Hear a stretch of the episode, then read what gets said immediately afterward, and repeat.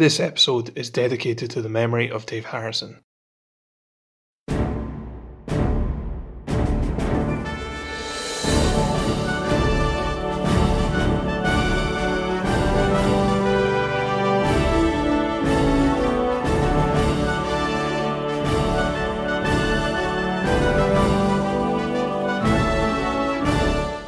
Hello and welcome to another episode of For You the War is Over, presented by me, Dave, the history nerd. and by me, Dave, the tech geek. Uh, and today we're going to be looking at the story of a man called Corporal John Vincent Byrne.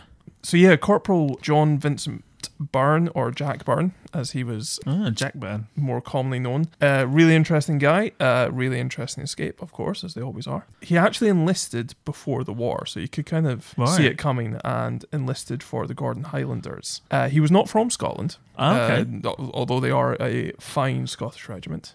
Um, sure you have no bias in that. None at all. And actually, in his book, which is called The General Salutes a Soldier, uh, we will come to the reasoning for the book name. I was going to ask, but okay. In his book, he actually describes why he enlisted with the Gordon Highlanders. So I'm just going to read out an extract Okay. from the book. So give me a moment.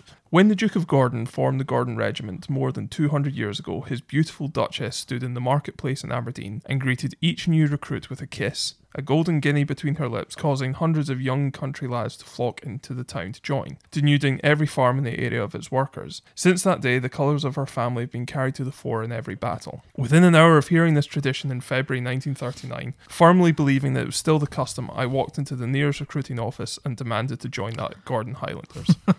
So he wanted a kiss. He wanted a kiss from a beautiful duchess, which is why, despite being from Donington, right. he demanded to join the Gordon Highlanders, and ultimately he did. Actually, he got he was accepted uh, by the Gordon Highlanders, and upon appearing for the first day, basically the uh, sergeant major asked him why. He told him this story about the Duchess and asked when he would get his kiss, and he was effectively ridiculed because he was one of five who'd all turned up for precisely the same reason, all of whom were completely wrong. Uh, so Oh, so he didn't get his kiss. something of an inauspicious start uh, to his service in the Gordon Highlanders, but he, he saw at the uh, start of the war while serving with them. He actually fought in France during the retreat to Dunkirk with the 51st Highland Division, of which, of course, the Gordon Highlanders were a part, Right, okay. and received an injury, a wound uh, from shrapnel in his right thigh, and was invalided out, which is ultimately how he ended up. Uh, so he was taken back Yeah. to the United Kingdom and went on to serve in North Africa, uh, ultimately transferring to the SAS, the Special Air Service, in August 1941, which was, of course, set up by David Stirling, Yes, who, who has featured in the previous I was episode. going to say, we've seen him in previous episodes. we have in the Alistair Cram episodes, he was in Gavi with Alistair Yep. and ultimately went on to be a prisoner of war in Colditz. Yes. So although he himself never escaped, he's a bit a running thread through Yes. through this podcast. And so yes, he was actually serving in March 1942. He was on a sabotage mission uh, near Benghazi, and in his report he only describes it as a sabotage mission. But essentially, what they were doing was they were going in behind enemy lines across North Africa and attacking aerodromes. The idea was that they were basically turning up in the middle of nowhere. Hmm Uh, just appearing out of the desert Yeah. planting bombs on the planes in the aerodrome, setting a timer on them for anywhere from 14 seconds to two hours, and That's very specific. it could be anywhere in in, Wow. in between them. The idea being that if you were caught, you could set them off quickly. Yeah. If you were not caught, you could sit back and watch the show, shall we say? and they would, that's basically what they would do: is they would uh, go in behind enemy lines and do that, and then they were due to go back and rendezvous with a unit to take them back to their base. Yeah. But in the middle of the desert, not always easy to meet that rendezvous. I would Im- I would imagine so, yeah. And he essentially got separated and walking alone through the North African desert for eight days.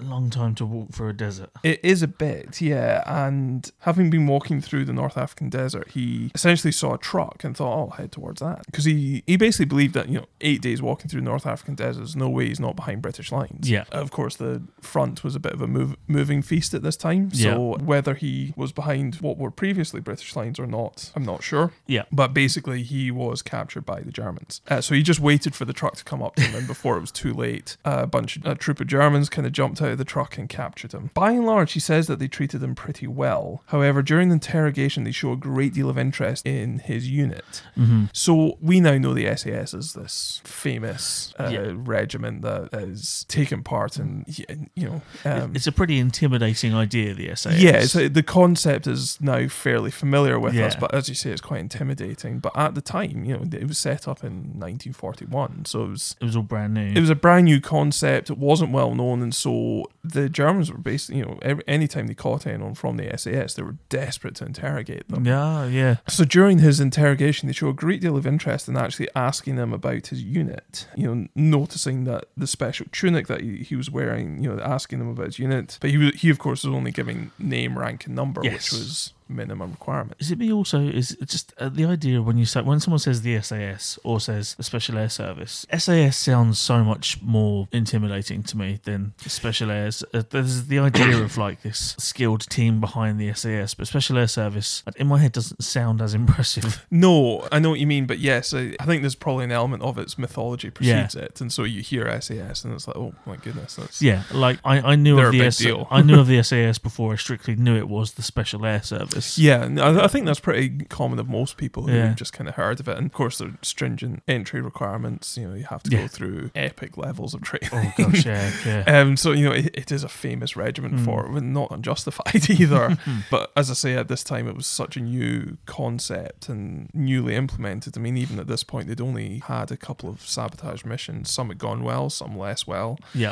Uh, there's a really good book by a guy called Ben Macintyre who wrote about, I think it was called Rogue Warriors, which is all about the establishment of the SAS in the Okay. Second World War. It's a really good book that kind of goes into the depth and detail of, of that. And, Yeah. you know, Stirling's role in the setup and some of the uh, famous uh, guy called Paddy Mayne, really famous soldier who served in the SAS and uh, Right, yeah. famed for his hardness, but also a little bit his brutality as well. Right, okay. And yes, it's, it's interesting as you kind of go through his report because he kind of keeps on coming back to the interrogation efforts that are being made. Yeah. You know, and they go to some lengths. You know, first of all, they just say they ask about his tunic, and that, he only gives his name, rank, and number, and they kind of leave him alone. But then they come back to him and start buttering him up. With it says an Italian officer purporting to be an Italian parachutist, but speaking good English, took me to a house, gave me cigarettes, gave me food, and asked me to tell him about the operation that I'd been on prior to my capture. As I said, taken to a house, food, cigarettes, all this sort of stuff. Just starting to butter him up, speaking Yeah. English when maybe being left alone for a couple of days, it's starting to feel a bit familiar. There's clearly a concerted effort to find out more about this unit of which they knew so little. And to be honest, with a sabotage mission, you're as likely to be killed as, Yes, yes. as captured.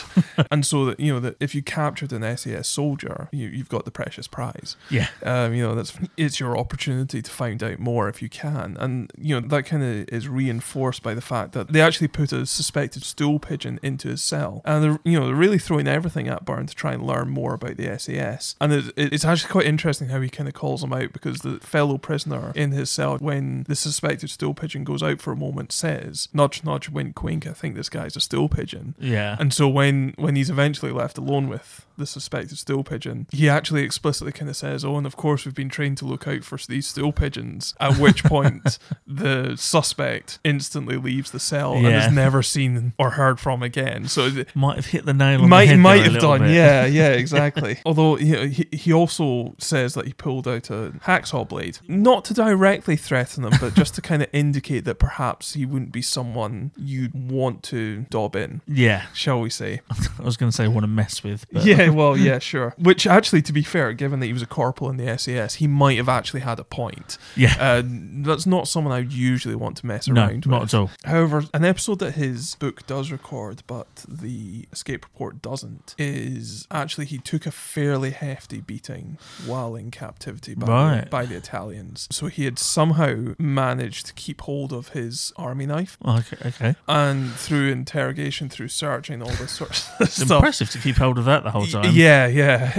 And it was eventually found in his cell, and they thought he was gonna. Attack somebody Yeah, or something. like yeah. so. No, they, they basically thought that you know if he's kept, kept hold of his knife, he's going to go on some sort of rampage Yeah. within the prison camp. And in an effort to try and get him to confess to this, they essentially beat the living daylights out of him. Not the best way to get a confession out of someone like that, I imagine. Well, no, there's there's a long and well established history of using torture and physical beatings to try and get confessions out of them. It's just they're generally accepted to not be particularly reliable. Yeah, more true. Um, yeah, so he, do- he doesn't actually go into that much detail about the beating in his report, but in essence, he was not too devastated when he was handed back to the Germans, Right.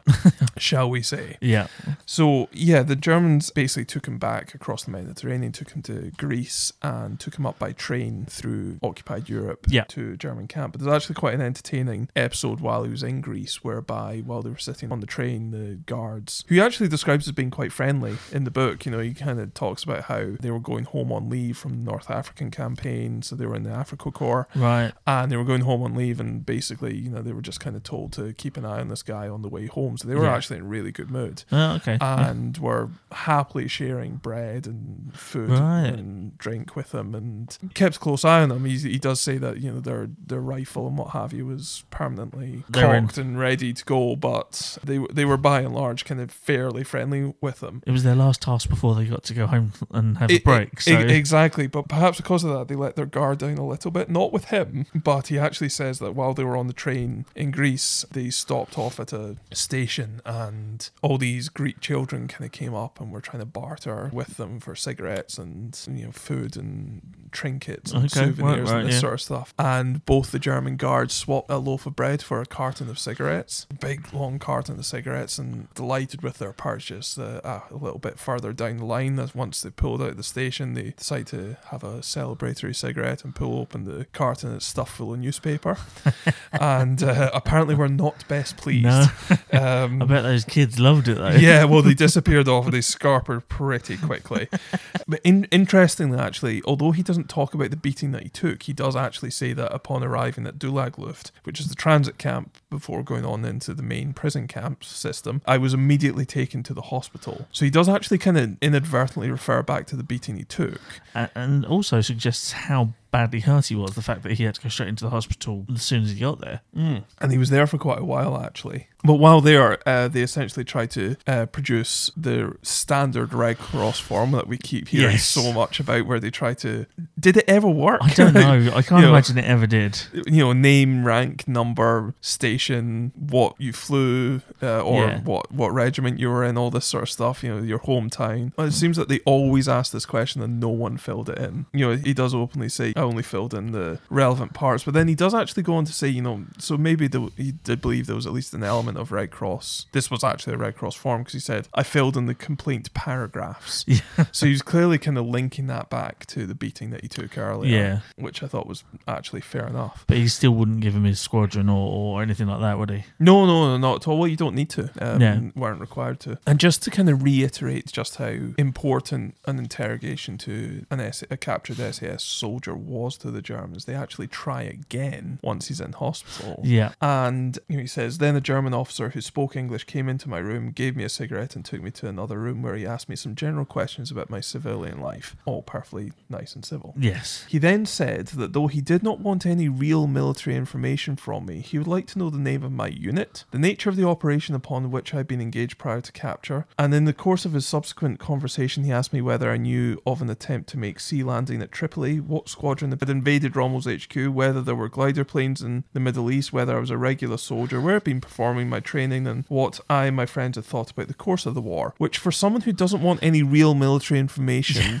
from him, sounds suspiciously like military intelligence gathering. It's, it's such a weird thing, isn't it? It's like, oh, don't worry, we can just chat. You don't have to talk about anything to do with the military. But um, Who's your squadron? Um, Where you- were you trained? Yeah, were you trained? Um, you were trained here, right? Yeah. No, oh, it's such a weird technique. Seems very odd, but it does clearly show just how much interest the SAS was to German intelligence. Um, I mean, they're really throwing it at them. And again, you know, he says the next morning, another officer of quite a different type took me into the room where I had my previous interview. He was very friendly and confidential, insisted that he did not really want me to give him any military information, but he required some information about my next of kin. It's quite Blackadder esque, this interrogation technique. You know, Corporal Jack Byrne uh, did not eat this delicious plump breasted pigeon. Uh, you know, it, it is, I mean, it's quite ridiculous. It's not exactly the most advanced interrogation technique that they're deploying, but I suppose within those limited means, they're really throwing everything at him. Uh, Yeah, I guess it's one of those throw everything at the wall and see what sticks. Hopefully, Yeah. hopefully one of them gets the information. Having then been in Dulag Luft, he was tr- actually transferred to Stalag 3 of multiple fame. um, we've covered Stalag 3 quite It's extensively. somewhere we visited a couple of times. Once or twice with Codner, Williams, uh, Philpot, and Yeah. Sandy Gunn. And Sandy Gunn. Uh, all from the first series. And so, yeah, he spent some time there. And actually, I found his description of the camp quite interesting for a number of reasons, not least of which is because he's kind of an outsider looking in. yeah. We kind of, when talking about certainly Gunn, you know, there was description of his experience within the Great Escape Yeah. experience, and equally Codner Williams and Phil Philpot, their experience within the Wooden Horse. But because he wasn't really involved in any of these, it's quite interesting listening to him or reading about what Byrne's discussion and description of Stalag 3 was. So he was only there for about five, six months or so. He doesn't go into too much detail about the camp itself, but there are one or two kind of snippets that he throws in. So, for example, he describes how there were many individual tunnel schemes, which, you know, in hindsight is Something we know about. yeah, seems a fairly obvious statement, but I suppose at the time, you know, this was brand new information. yeah, and yeah, I guess he can't see them in the same historical relevance that we can now, but on, on escapes because he just saw lots of people doing lots of different activities there. yeah, exactly. And what one point I did find quite interesting was he actually describes the transfer of the American prisoners of war into a new compound uh, because they actually split them off, which is actually quite a major moment in the story of the Great Escape, is when the Americans are taken Yeah. away and is actually you know from a purely historical point of view is one of actually the key criticisms of the film itself is that there was not a single American who took part in the Great Escape. Right. However, in from the perspective of the event itself, uh, they've been so heavily involved in the preparation and the digging and you know the making of all the equipment and just generally involved in the Great Escape that when the American, you know, that's one of the reasons why they uh, pushed ahead with one tunnel instead of pursuing all three was to try and break the first tunnel. At this point, it was Tom. Before the Americans were taken to a new compound, they were actually attempting it, and ultimately Tom was discovered yeah. underneath the stove, I think it was. But yeah, he, and it's, it's just interesting the way he describes this as just an event that Yeah. took It's just something that happened. Yeah. because at the time of writing this report, it was just oh, I, I saw you know the 600 strong American prisoners of war being taken off to another compound, whereas previously they'd been integrated in with the uh, rest of the Allied prisoners of war, and it's just I, I just quite enjoyed seeing it from fresh eyes, from another perspective, even though it's it's part of the wider narrative of Stalag Three. It, it's like almost he's a he's a bit player or a bit character within the larger story of the Great Escape. And if it was like a movie, he'd just be in the background somewhere. Yeah, no, And exactly. you just kind of see his point of view come through. Exactly. But ultimately, he is moved to Shubin, O Flag 21B. And actually, his reasoning for this was quite interesting as well, because we have discussed before, uh, within the context of Geneva Convention, officers were not required to do any work, hmm but the other ranks were. Yes. And in essence, he volunteered to be an officer's servant. The theory being that because you were allowed to go out and work, escaping from an other ranks camp was theoretically easier because you were allowed out of the camp. Yeah, quite yeah. literally, you know, it was the whole point was you were taken outside of the camp. Right. And there is some truth to this that that is borne out by the statistics, in that there were actually more non-officers that escaped than officers that escaped. I see. Des- despite the general perception is that the majority of escapers were officers. But personally, I think that's because it was the officer class who went on and wrote the books after the war I mean, that's very possible. and basically created what we now know as the escape narrative. Yeah. So it is always perceived to be officers, who officers. has escaped. But in actual fact, statistically speaking, there were far more non-NCOs and other ranks that succeeded in escaping than actual officers. Right, I did because that that was a question I was going to ask because I did wonder why he would. I thought maybe it was just to make his life easier to volunteer to be an officer servant there, but that actually makes more makes a lot of sense. Yeah, I mean, he, does kind of acknowledge that you know he asked to be transferred to another camp in the hope that it would be easier to escape. Yeah. But certainly being an officer's servant, I would imagine was an easier life than say manual labour. Yeah. Working in a field, in a farm, that sort of thing. So yeah, the, it seems to have been a fairly tactical move that he's gone for here. And he actually made a couple of escape efforts from this camp. Um, so his first escape effort was almost laughably bad. I mean, poor guy, but it wasn't the finest effort you will ever read Okay. uh, about. Whereby essentially, you know, he made some preparations. He went to the escape committee and ran it by them, and you know, said to them, like, when we're taking out the German guard that takes us, you know, wheels his bicycle along and props it up against the shed uh, next to which we work, and essentially, I just want to make a mad dash whenever he's gone for his cup of coffee, nick his bike, and uh, go for it. We- We've had these discussions before with previous escapes, and and a, and a simple method like that is it's a man after my own heart. Yeah, I, I love these little grab dash. Just oh, quick, uh, grab it, run. Yeah, Uh, it's brilliant. And so, yeah, I mean, he does make some preparations. He says that he collected a quantity of chocolate, raisins, cheese, and cigarettes from the Red Cross. And then he had converted blankets into a civilian cap and procured a map and compass from the escape committee. You know, he does say, as I cannot speak German, I did not provide myself with any identity card or Ausweis. I thought it was quite brave to go without papers. I, I thought that as well because even if you can't speak German, so therefore you wouldn't be able to be questioned. Surely there's quiet Germans who just want to show their paper and just move on. surely he could have kind of worked it out if some you know if you've got a German policeman or Yeah. train guard or something saying papier to you, they're probably asking you for your papers. A- And also, surely at that point there will be other people showing papers as well. Yeah, you'd think so. So, So there should be some context clues as to what you need to show. yes, exactly. And so as I say, I thought I thought it was quite brave of him to go without paper. Yeah, and by definitely. brave, perhaps foolhardy too. But Yeah. Uh, we'll run with Brave since he was in the SAS and I wouldn't argue with him. so, yes, I mean, essentially what he does is he goes out, the guard leaves the The bike. bike next to the shed and he waits until he goes into inside the shed and just grabs the bike and makes a dash for it. However, he, in hindsight, he kind of he does actually kind of say that possibly should have waited a couple of days until he was kind of used to my face and Yeah. wasn't kind of on quite such a tight leash by the guard Yeah. because the guard basically instantly noticed him and he essentially says i hope that he didn't have access to a phone because he then have to run back to the camp. Yeah. and although we've described it as a shed it was kind of next to a farmhouse. So the description in the book gives a bit more detail on this. So he clearly just ran to the farmhouse and called the police in the local town because effectively he gets about a quarter of a mile down the road on this bike and is rugby tackled by the local policeman in the middle of the street as in the bike was mangled. Yeah. utterly unusable after that, was taken custody by the policeman and returned to the guard. And in actual fact, if I remember correctly, he essentially it was so embarrassing for everyone involved that it was never reported. Yeah. because for Byrne, he just looked ridiculous that he got a quarter of a mile down the road while the And guard didn't want to admit that his bicycle had been Yeah. nicked by one of the prisoners. But despite that, he actually managed to hold on to his compass, which I thought was pretty good. So that was that was his first escape attempt. So he did ultimately decide to make a second attempt from uh, Shubin here, and although he managed to pull together a bit more of an extensive escape kit, I did feel his kind of decisions on the escape kit was reflective of his skills and personality. And so he, he says that he sought permission to make his second escape attempt, and it was approved uh, readily. So he was given some uh, food maps of the route from Shubin to Danzig and from Shubin to Warsaw, and he was also offered money, but as I cannot speak German, I declined it for the same reason I did not attempt to provide myself with any form of identity card again.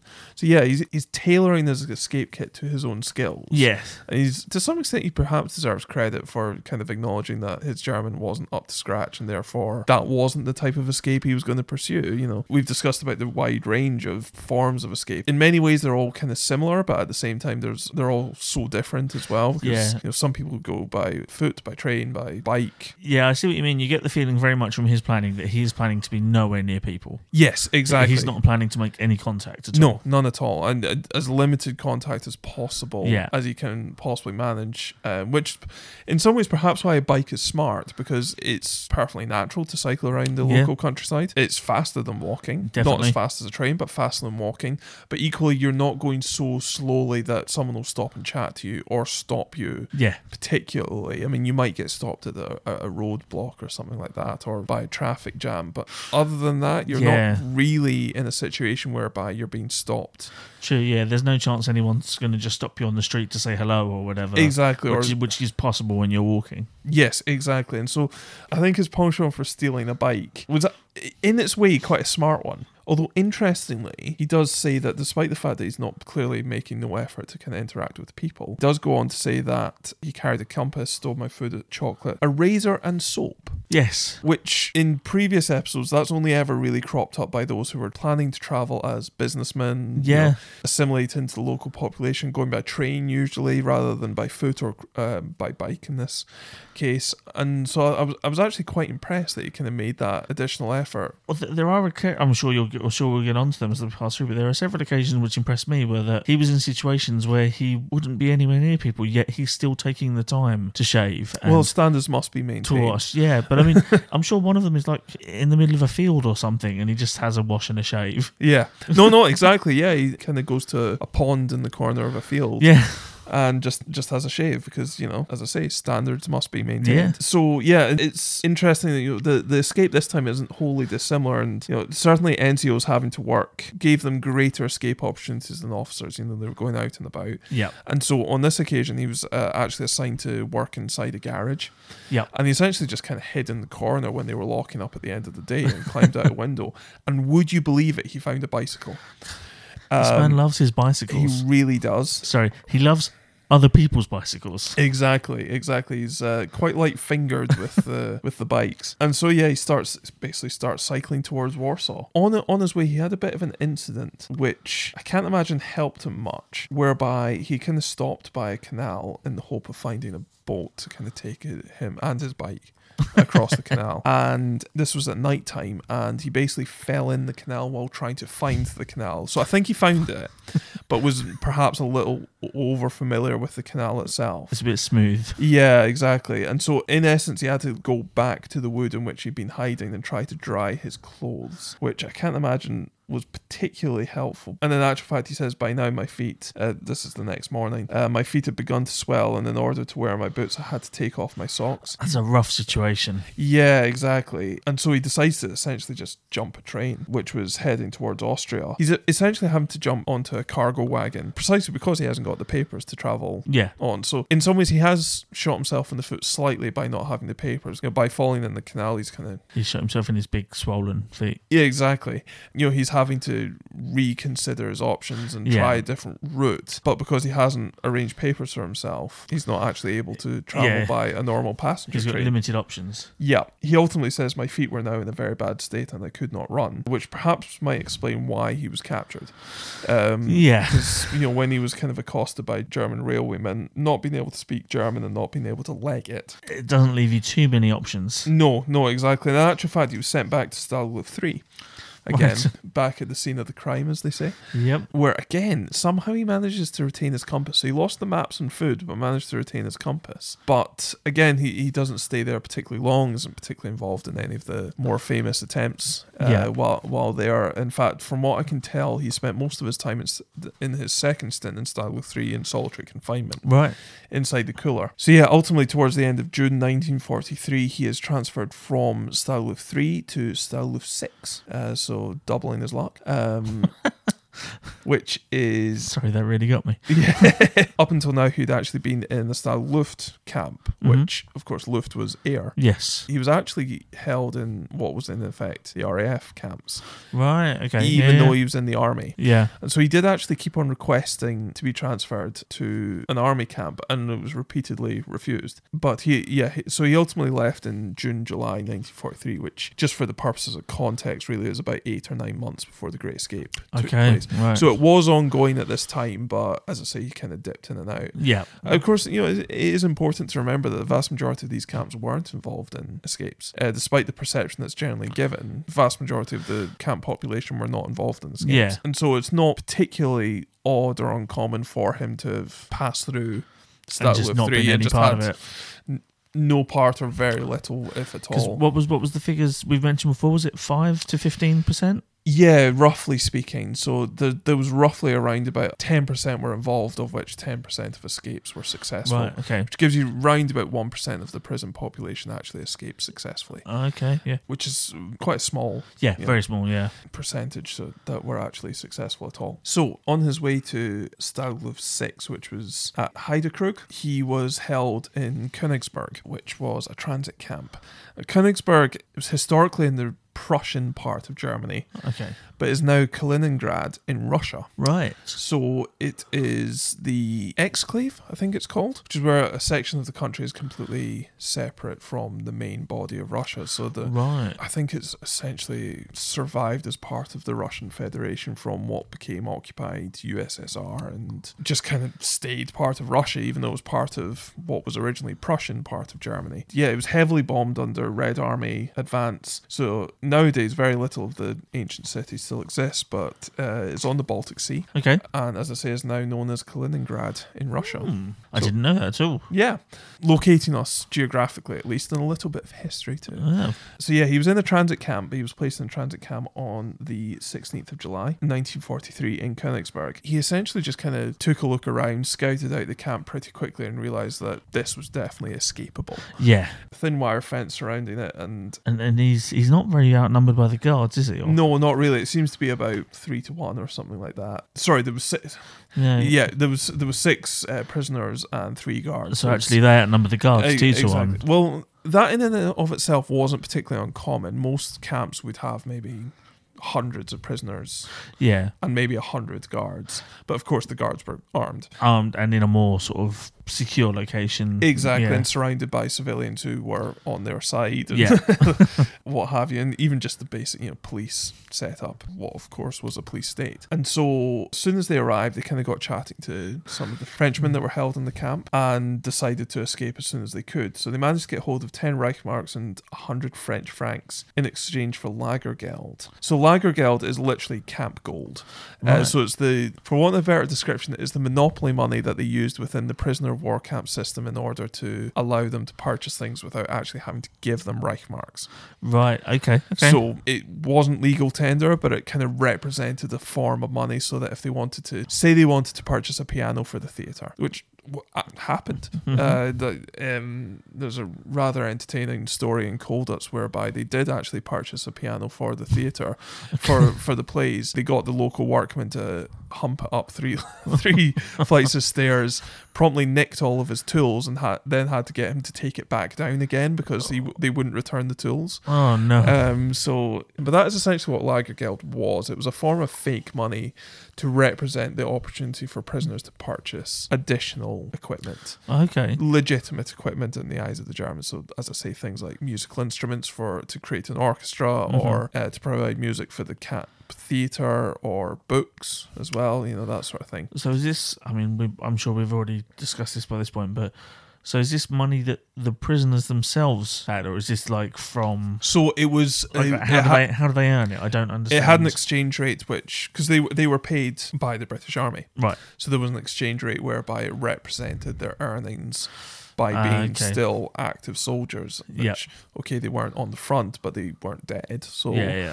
Yeah. um, they were still employed by the British Army and therefore paid by them. That money was deposited with the Red Cross essentially, and and so they essentially exchanged some of their Lagergeld for real money.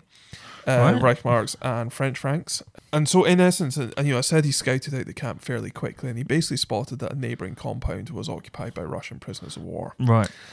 the Russian the Russians had not signed the Geneva Convention, Okay.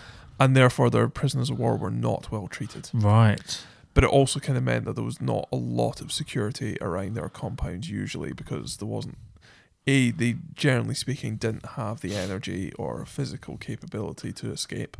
Right. Yeah. And B, then had thousands of miles to clear out Yeah. to get to. And in actual fact, I could add a C, which was that once they got back, they were uh, under the communist regime, they were treated as traitors for having had the temerity to be captured. They should have died in service of the motherland. I see. Okay. Yeah. And so, having survived capture, got And back escape. and escaped, they were then promptly shot or sent to a gulag for uh, being traitors to the motherland for having uh, survived long enough and not died in the service. Um, Yeah, if I was in that situation, I'd probably just stay put. Yes, yeah. so there wasn't a great deal of security, including between the camp that Byrne was in and the compound that Right. the prisoners were in. So he, he actually just crawls through the latrine drain to the Russian compound and then breaks the wire that's surrounding them because it was so old and rusty that it was breakable and just walks out onto the road on the other side of the compound wire. He says the entire operation took about five minutes. I mean, it's simple. Doesn't sound very pleasant though. no, no, but then But he's probably been through worse at this point. Yeah, I would imagine so. And in actual fact, to kill time to kind of avoid being spotted and what have you, to um, effectively wait for the dark, he actually hides in a bin. Uh, he finds a large rusty bin next to the road and hides in it. Fantastic. And then once it's dark, he heads towards Königsberg. At first, I kind of wondered why he didn't try and stow away on a ship from the docks at Königsberg. Why did he have to go all the way to Danzig? But he essentially meets one of the French workers Right. that were in Königsberg working essentially slave labour Yeah. the Frenchman basically says that it's just local coal boats that are just scuttling around the right. the harbour and that he wouldn't really get very far at all, uh, which kind of forced him to Sort of rethink his. yeah rethink his, rethink his plans, plans. and go via Danzig ultimately. So although he he got some well not unhelpful intelligence, but they did at least kind of give him a bit more money, but you know it says uh, 50 Reichsmarks and 150 francs. By this point, he's pretty loaded. I was going to say he hasn't spent a lot of this money. No, and nor does he particularly intend to. and furthermore, they even offer to take him down to the train loading area and just kind of seal him into a wagon and send him on his way. The only problem with that was there was actually no guarantee of where in Germany, Austria, France, or even Turkey that he might end up. they were literally just going to put him into a wagon. Byrne effectively decided against that. Yeah, I mean, you don't really want to be playing guess the mystery location when you get out the other side. Yeah, exactly. Trying to work out which language he didn't speak. So instead, he basically asked them to provide him with some civilian clothing, and they give him some blue overalls, which covers up his uniform, which is handy. Yep. Beret, fitting in with the Frenchman, brilliantly. Of course. Well done. Some food and, of course, more money. But he actually says that I refused it, presumably because he is now making it rain in Königsberg. Yeah. So, in actual fact, he had enough money that he'd stitched it into his trousers. So, yeah, he heads on his way, and he says, "On next morning, after my helpers had gone to work, I walked into the town, finding a bicycle inside a gateway. I stole it and rode off. Now, I did not see that coming, if I'm honest. This man loves his bicycles. He loves stealing his bicycles. He's uh, what a great man. I feel sorry for the, the the sort of chain of people he's left behind who come outside to ride their bicycle and then find the gap empty where once stood their two wheeled beast that they love so much. yes, exactly. An interesting little detail he actually mentions is that my map showed the Danzig area up to the town of Elbing, and so I noticed a number of signposts marked Elbing leading from the town and followed them along the coast. Although, you know, the scale of the map that he had didn't necessarily show the direct route from where he was, he was able to at least kind of head in that general direction because of the information he did have, which Yeah. actually shows how important having the map is, which may seem really obvious, but when you're in an occupied country that you don't really know, having the map on you, which you know would have been strictly verboten, is the difference between success and failure. Yeah, definitely, because Um, it, it gave him a goal which he could then realise in real life by the signposts. Uh, Yeah, no, just- yeah, Exactly. And having, of course, stolen a, a bike for a change.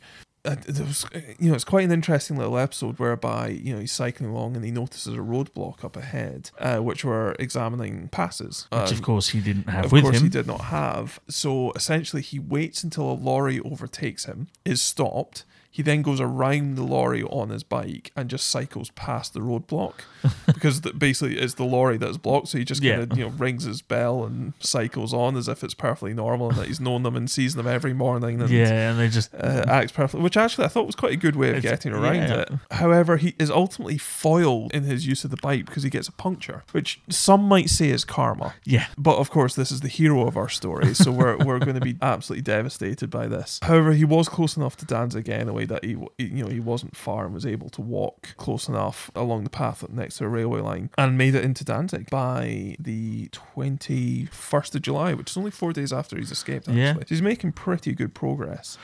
Uh, Sorry, can I just go back to one one of the ways he words this? And yes, this is please do. this is just goes on about uh, about his attitude of it. It's when talking about the puncture. I hid my bicycle under a hedge. Yes, yes. It's his bicycle. Yes, the, that would be the royal my bicycle.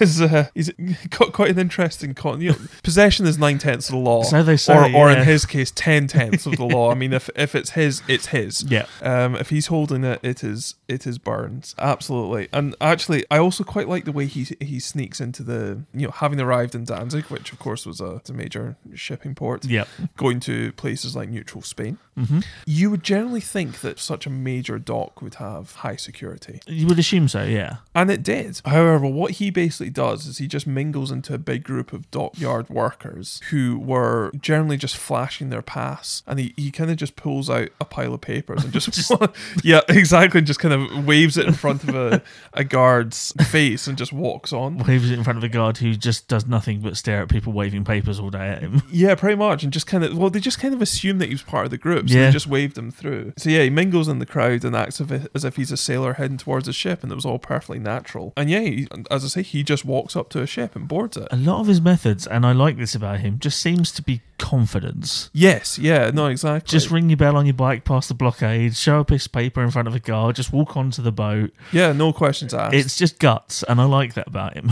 yes, but then equally, you know, once he so he finds a you know a nice hiding spot in the boiler room Yeah. for him to sort of wait out and stow away on on this Swedish ship. However, the only problem was he hadn't made a great deal of effort to actually find out when the next ship would be sailing.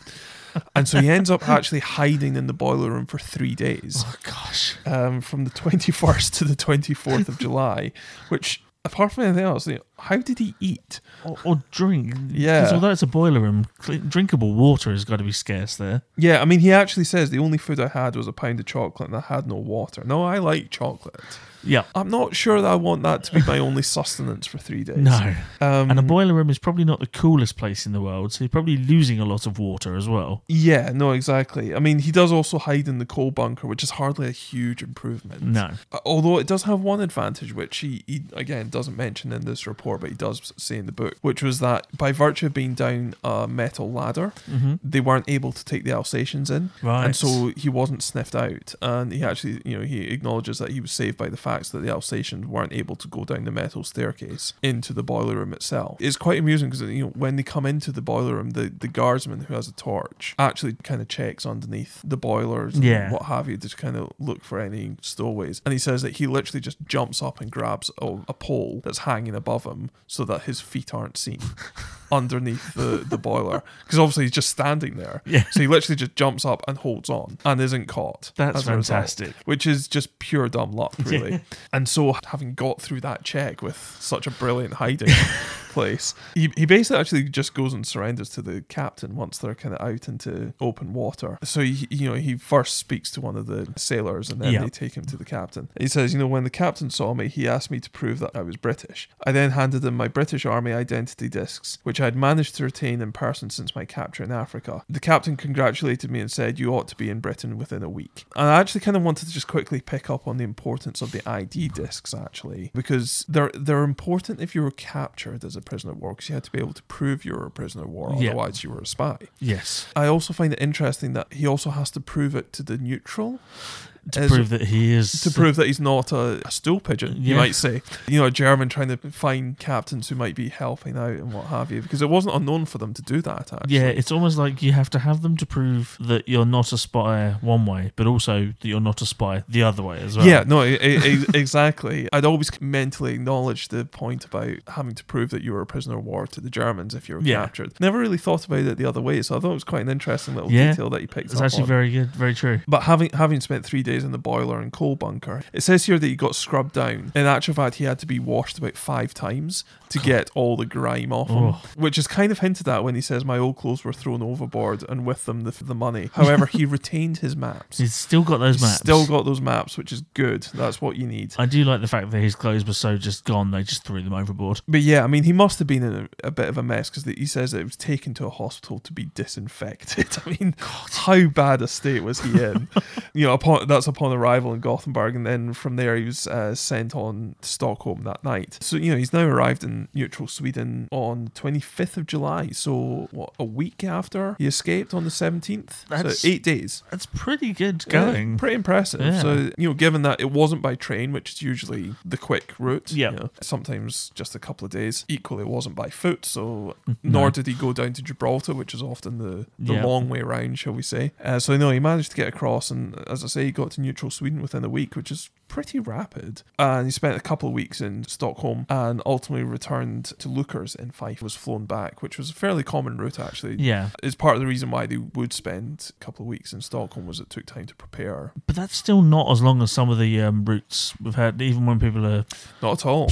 safe, Yeah. you know, sometimes as we've been as we've said in the past, it takes a very long time to get home. No, exactly. The fact quite- that he was only in Stockholm for a few weeks before he flew back is actually again very impressive. no, ex- exactly. And you know, if, if you reached, say, Switzerland, for example, Yeah, quite often you were kept in Switzerland for several months yeah, before then being sent onward on an evasion line. yes, You know, towards Gibraltar, which again could take several months yeah, uh, to reach there. So, although that is the story of his escape, he actually had quite an interesting post-escape career as well, Oh, which cool. I'm, I'm, I'm going to try and cover a bit. yeah, definitely. So, having, you know, we talked about his beatings earlier. He actually suffered quite a bit during captivity and was so emaciated upon his return that he was actually sent back to barracks and for basic training for six months. Really, To, purely to recover, wow. purely to recover, you know, to gain some weight, to actually build up a fighting fitness again. Yeah, You know, as much as the SAS have a very high standard of fitness requirement to be a member, yeah, he was just destroyed. I mean, Yeah. so it was it took him those six months to actually get back up to the standard required of him. You know, he was actually asked to stay on as an instructor, but he knew he wouldn't see active service again if he accepted that, and so he turned it down. And and in the end, he was part of the first wave onto Sword Beach on D-Day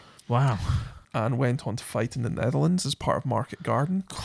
Ultimately, he reached Osnabrück on the 4th of April. You know, finished the war by securing a vital bridge over the River Elbe there. So that that was his post-escape career. But I, I, mean- said I would touch upon one last point, which is the name of his book, which, as I said, Ah, yes, as I said earlier, the general salutes a soldier. yes. So during his six months recovery, hmm he was asked to take part in, uh, I suppose, a motivational scheme, they might call it. Uh, it was also partly fundraising scheme, Right. which was called the Salute the Soldier. hmm It was essentially people who'd been out fighting, or in his case, had been captured, a prisoner of war, and had returned home. And they were tasked with giving motivational speeches to large crowds. Okay. And then off the back of that, they were then selling war bonds, Right. which was a fundraising exercise Yeah. by the government. And so he was taken to Trafalgar Square and addressed an audience of thousands and kind of told them his story. And then at the end of it, the general salutes him. Right. The idea being that, you know, it's just a, a normal soldier who's been recognized for his Yeah. service by a senior general.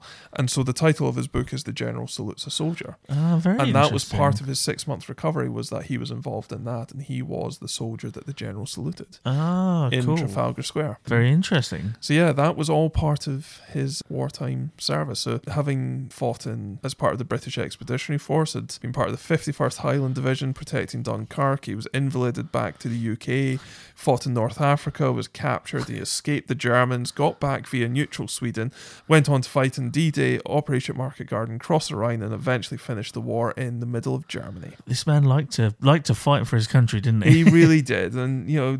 Do you know what? Fair play. You know that that is a spectacular service record. Yeah, that's very amazing. impressive, and a very impressive escape too. I thought.